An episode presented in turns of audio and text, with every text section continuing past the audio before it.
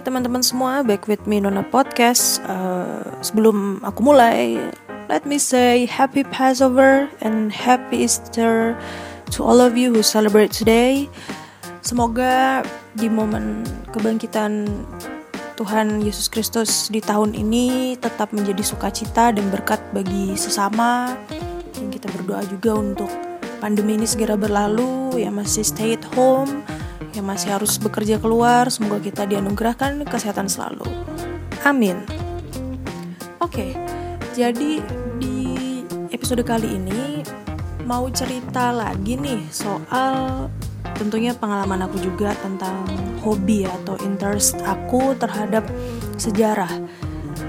Jadi memang banyak orang yang belum tahu uh, dari aku interestnya apa aja selain dikenal sebagai tukang gambar saat SMP kemudian SMA upgrade lagi tukang dokumentasi sampai akhirnya waktu kuliah nyampur lagi upgrade lagi yaitu tukang ngedesain Nah, dari upgrade-upgrade itu tuh sebenarnya ada sisi lain yang sebenarnya tidak pernah aku munculkan atau bahkan posting di uh, Instagram feed atau di Twitter jarang banget yaitu soal sejarah. Nah, uh, kenapa bentar ada pesawat lewat?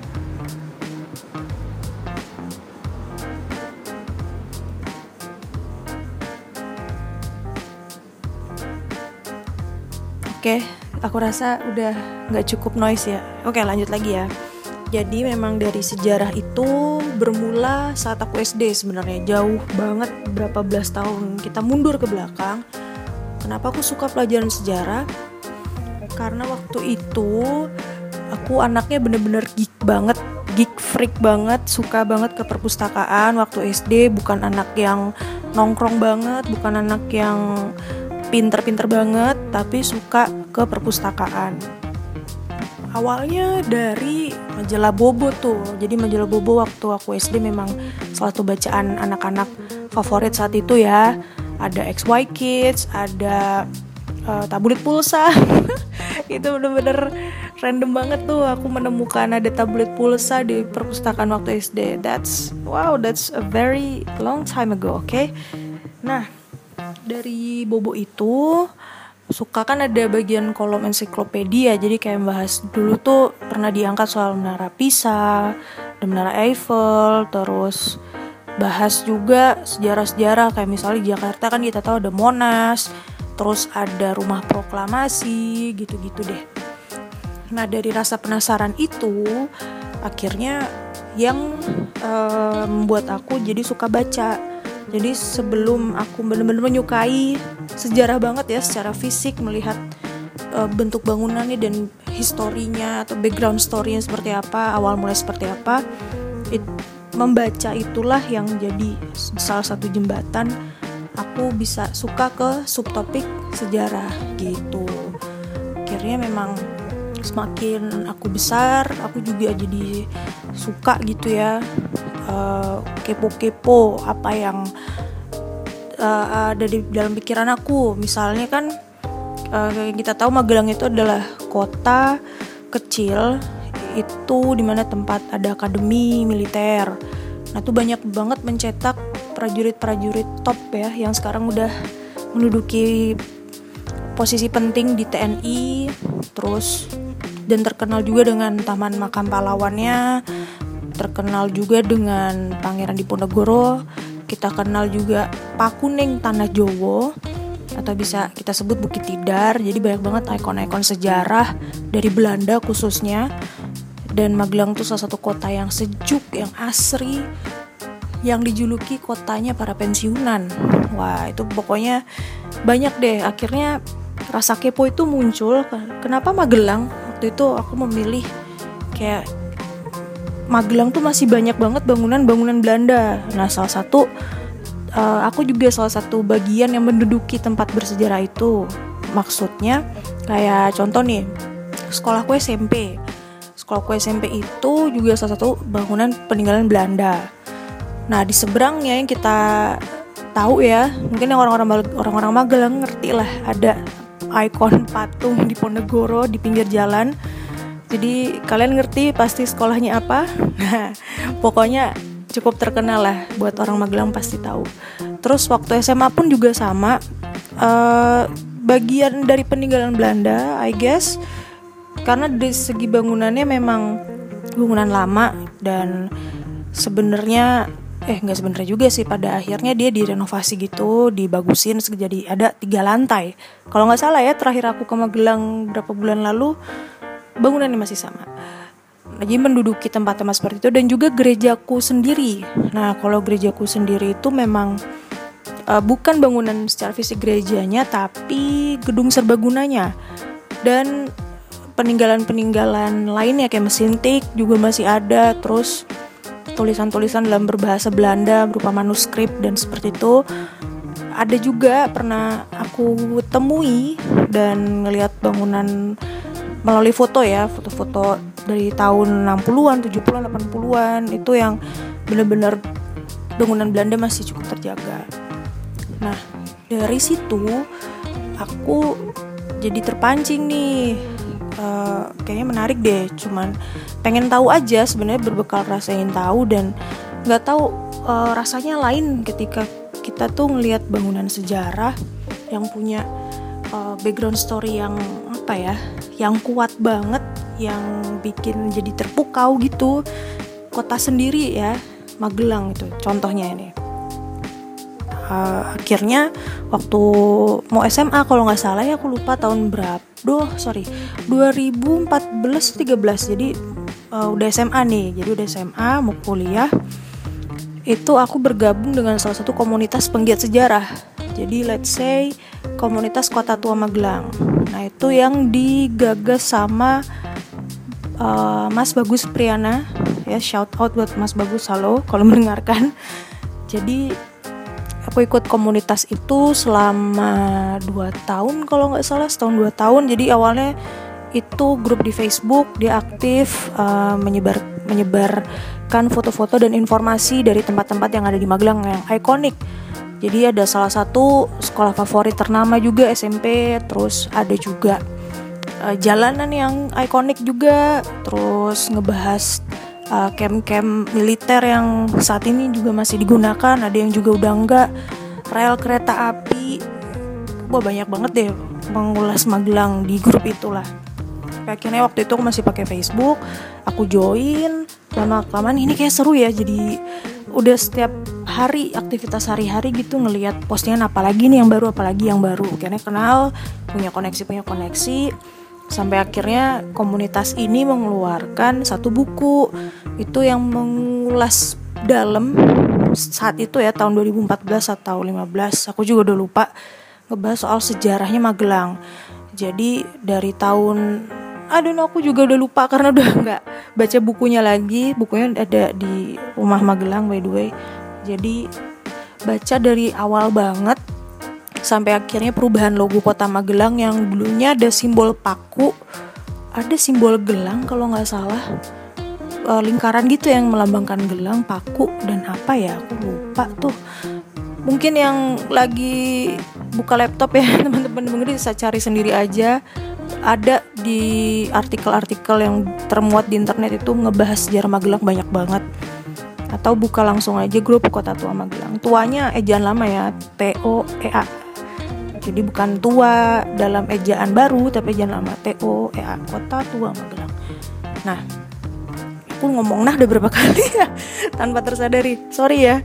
Jadi lanjut lanjut lanjut lanjut. Oke. Okay.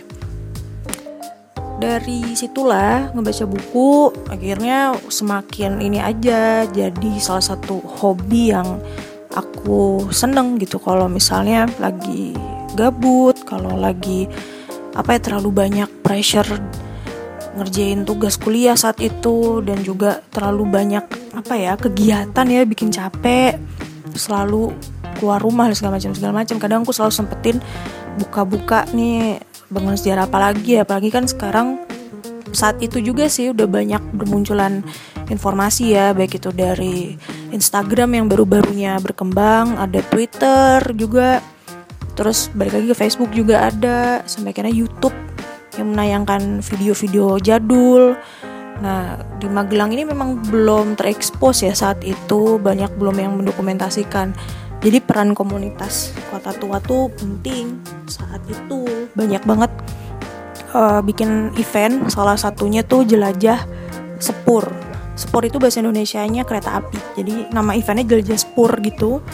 Jadi ngetrek rel kereta api dari stasiun Jambu. Stasiun Jambu itu ada di Kabupaten Semarang. Itu nanti dia ngelitsnya sampai ke stasiun Ambarawa ya jadi itu saat itu ya secara garis besarnya dari Ambarawa akan ngelewatin Jambu mereka akan ngelewatin juga ke Magelang itu sendiri kota Magelang jadi ada satu event tuh nge, uh, ya jadi tapak tilas ya bisa dibilang rel-relnya. Kerangka relnya masih ada banget masih ada banget sampai sekarang. Tapi udah ketutup dengan pemukiman pemukiman yang udah yang bener-bener diaspal. Ada yang cuma ditimbun tanah jadi secara kerangka dia masih masih ada di situ. Nggak dibongkar nggak diapain cuma ditimpa aspal timpa tanah gitu. Itu yang salah satu paling menarik terus berikutnya ada jelajah sepeda. Jadi sepeda ontel jadi uh, event itu nggak cuma sepeda ontel sepeda, sepeda. Pokoknya apa pun lah mengelilingi Magelang dengan sepeda. Terus ke rute-rute yang ikonik saat itu. Misalnya kayak ada uh, Bogeman, Pecinan, lewat Jendralan, pokoknya jalan-jalan zaman dulu lah. Kalau enggak tuh di Kuarasan, uh, coba deh carilah, ada di artikel-artikel banyak banget yang sebenarnya dari Magelang tuh yang, nah ini dia jadi suka aja ngebahas tentang sejarah di kota sendiri gitu. Cilah. Terus juga banyak sih event-event yang pernah aku datengin adalah festival kota tua Magelang. Nah itu um, apa ya banyak stand-stand yang menjajakan dari kulinernya juga ada UMKM ada terus uh, pameran foto jadi foto-foto yang masih black and white dan di compare ada Magelang masa sekarang gitu-gitu. Jadi suka ada juga uh, stand yang menggambarkan suasana pasar Magelang zaman dulu. Ada bener-bener datengin pedagang yang udah simbah-simbah yang udah sepuh-sepuh gitu ya didatangi apa ya dihadirkan di situ bisa foto-foto banyak apa ya macam-macam deh. Itu kalau nggak salah eventnya udah empat tahun yang lalu mungkin ya 2016 kalau nggak salah itu aku inget banget masih awal-awal kuliah. Semester 2 mungkin. Jadi ya tahun kedua berarti tahun 2016 gitu. Yang bikin aku suka lagi sama sejarah karena memang selain yang pertama background historinya yang kuat terus aku juga suka dengan bangunan-bangunan zaman dulu. Karena terkenal bangunannya itu kuat kokoh. Dia itu punya langit-langit yang tinggi juga ya. Jadi jarak dari lantai ini sampai ke langit-langit tuh dia tinggi banget. Jadi terkenal memang rumah-rumah gedong Belanda itu dia dingin. Nggak tahu ya bahan pemilihan batu batanya kah atau jenis kayu atau apa. Aku juga nggak paham ya sampai detail ke arsitektur bangunannya seperti apa tapi dia rumahnya dingin gitu. Contohnya rumahku sendiri. Jadi rumah itu sebenarnya udah dari tahun kapan ya itu rumah peninggalan buyut sebenarnya. Itu rumahnya dingin jadi bener-bener nggak usah perlu pakai tambahan AC bahkan nggak nggak pasang AC sampai sekarang. Paling ya kipas kipas kecil biasa sih. Itu pada waktu itu zaman dulu nih zamannya opa oma dingin banget jadi di dari ceritanya uh, papa mama gitu nggak mama sih karena mama nggak ya orang tua lah ya orang tua keluarga juga cerita dulu di tempat dingin banget. Bener kayak nggak tahu ya desain ruangannya terus juga uh, aksen-aksen yang ada. Jadi menandakan oh ini rumah peninggalan Belanda kan kelihatan ya. Terus juga apa ya sejuk aja gitu suka kokoh gitu loh kayak ini bangunannya bertahun-tahun juga nggak bakal lapuk beda dengan konstruksi zaman sekarang yang ya bahannya beda lah nggak tahu kenapa deh aku juga jadi suka. Jadi ada dua poin yang bikin aku suka dengan sejarah tuh yaitu tadi secara bangunan fisik terus tapi yang paling pertama juga background historinya sih yang bikin makin ingin mendalami lah semakin banyak pengen apa ya riset gitu loh entah nonton video entah baca buku atau baca jurnalnya yang tercetak ya misalnya kayak gitu.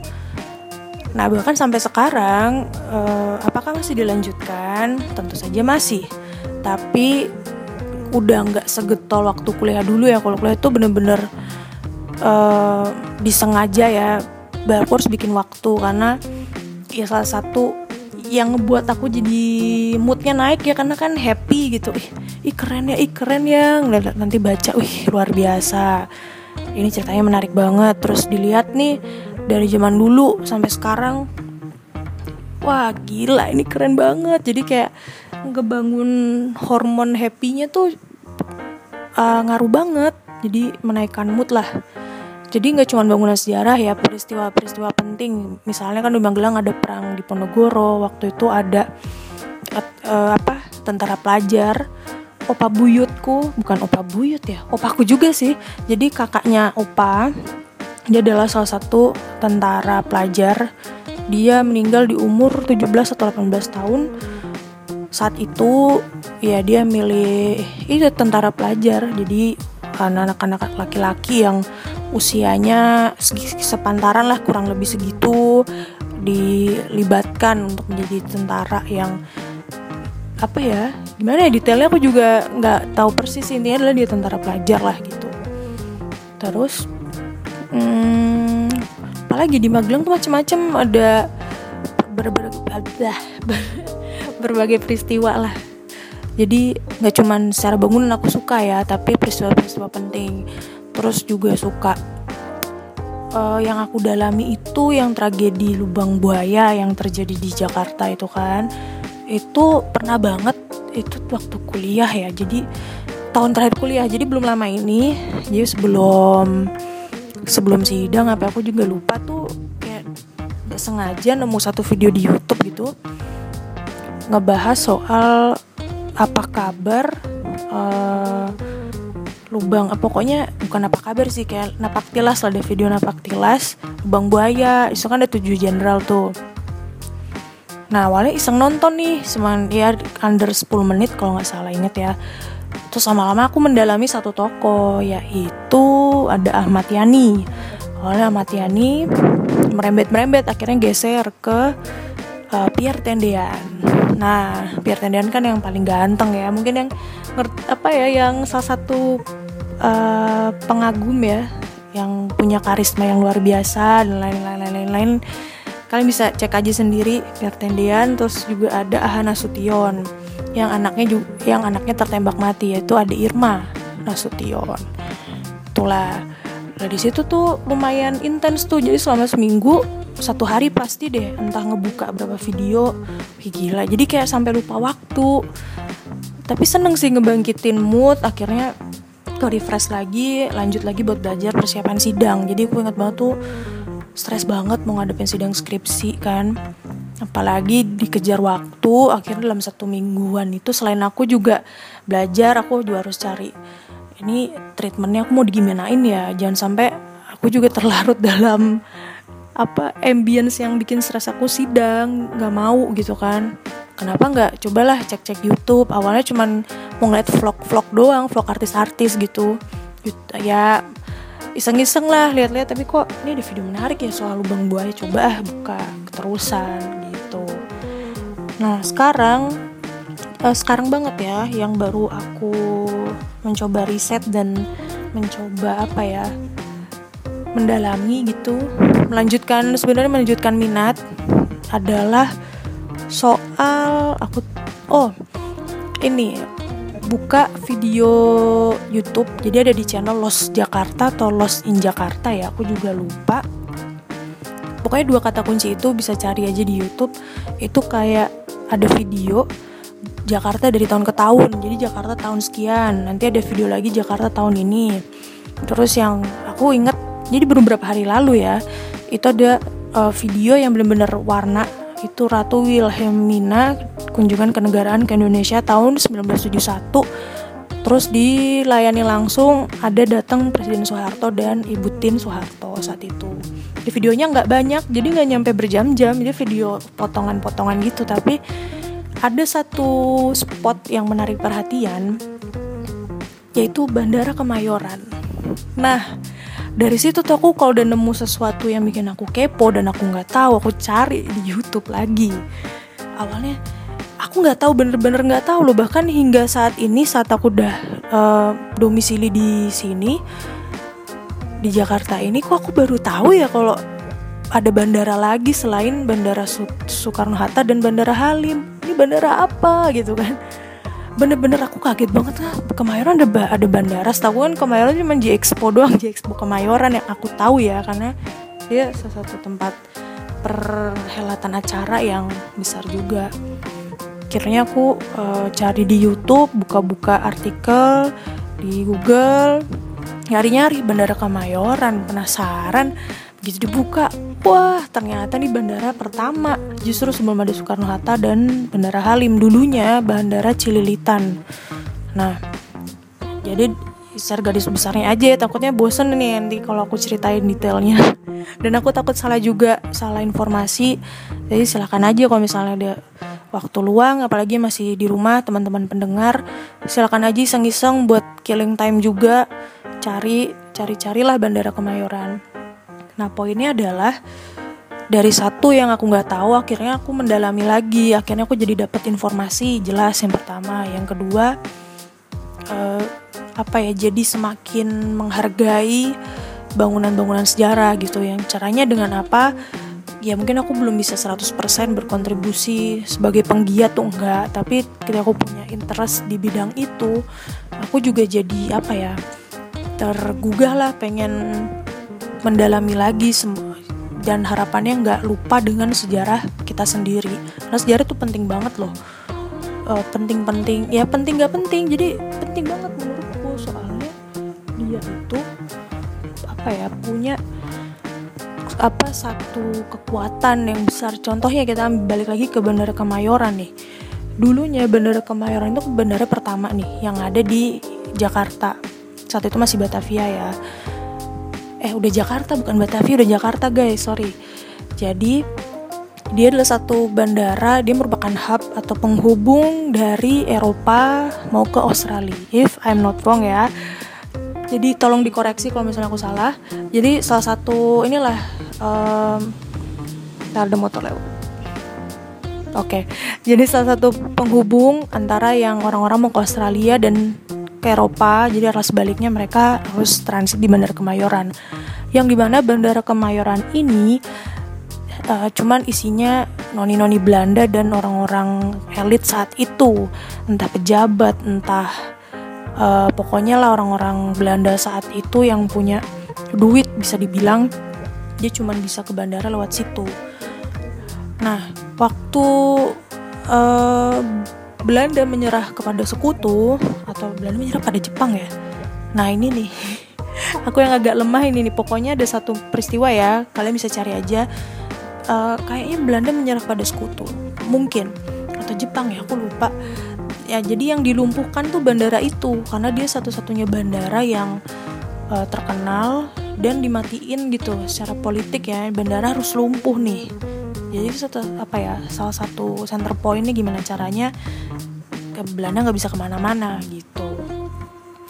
Nah uh, poinnya dari cerita yang udah ada yang pernah terjadi ini di tahun selampau tuh dia penting banget. Jadi salah satu apa ya pengingat juga dan pengingat sih lebih tepatnya untuk menggambarkan betapa jayanya Jakarta saat itu dan jayanya Indonesia saat itu ya. Karena tahun 60-an itu bener-bener dari artikel yang aku baca dan video-video yang aku lihat tahun 60-an itu Indonesia bener-bener lagi naik-naiknya ini. Apalagi kan Presiden Soekarno juga gencar melakukan pembangunan. Di situ banyak yang dibangun sampai akhirnya Bandara Kemayoran dibangun. Tapi sayangnya tahun 1985 tutup Nah itu yang disayangkan banget. Dan sampai sekarang bandara itu cuman tinggal kenangan aja. Nggak di nggak terurus lah. Nggak terurus. Terus ada satu bangunan ikonik yaitu menara air traffic control atau air traffic center ya. Pokoknya ada satu bangunan menara gitu. Dia bangunan secara fisik masih ada tapi udah nggak udah nggak diapa-apain lagi. Udah tumbuh semak belukar sampai tinggi banget.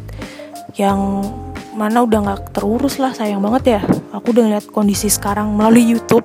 Tapi kalau misalnya ada kesempatan waktunya cocok pengen sih uh, lihat langsung kayak apa sih dari Kemayoran gitu. Uh, apa lagi ya soal ngomongin sejarah nih nggak kerasa udah lama juga loh guys udah menyentuh 25 menit. Luar biasa.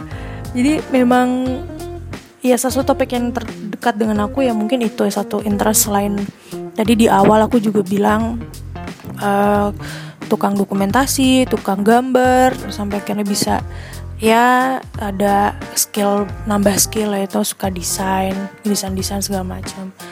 Itu mungkin akan aku bahas di episode terpisah. Kayaknya seru juga sih menceritakan hobi minat dan mungkin bisa berbagi tips-tips juga mungkin yang pengen kepo-kepo juga kan kamu anak pertanian tapi kenapa kau bisa ini kau bisa ini bisa ini? Wah itu pertanyaan yang akhirnya muncul setelah aku terlibat dalam satu project. Project ini benar di luar dari ini out of topic sedikit ya. Jadi bergabung satu project yang bidangnya tuh bukan aku banget gitu untuk saat ini. Jadi memang orang cari pengalaman kan ya, ya harus bekerja apa ya bekerja dalam satu project mana kita bisa explore dan kita tahu gitu. Jadi nggak cuman melulu soal pertanian aja tapi kita bisa serap ilmunya dari bidang itu sendiri. Gitu sih. Mungkin kita ceritakan di episode terpisah. Kayaknya kalau digabung juga kepanjangan kalian juga gak mau dengerin. Anyway uh, sekian dulu yang bisa aku share di hari ini. Semoga bisa bermanfaat buat teman-teman juga yang, yang mungkin nggak suka sejarah yang nggak suka baca. It's okay tapi berbagi aja sih berbagi sukanya. Punya interest di salah satu bidang pasti kan nggak semua orang harus semuanya suka sejarah tuh enggak balik lagi ke preferensi kalian masing-masing. Terima kasih udah mendengarkan episode ini sampai habis. Bagi yang gabut mau ngapain lagi setelah ini bisa dengerin episode sebelumnya yang ngebahas soal Until Tomorrow Challenge atau di episode season 1. Oke, okay? that's all for now. Goodbye.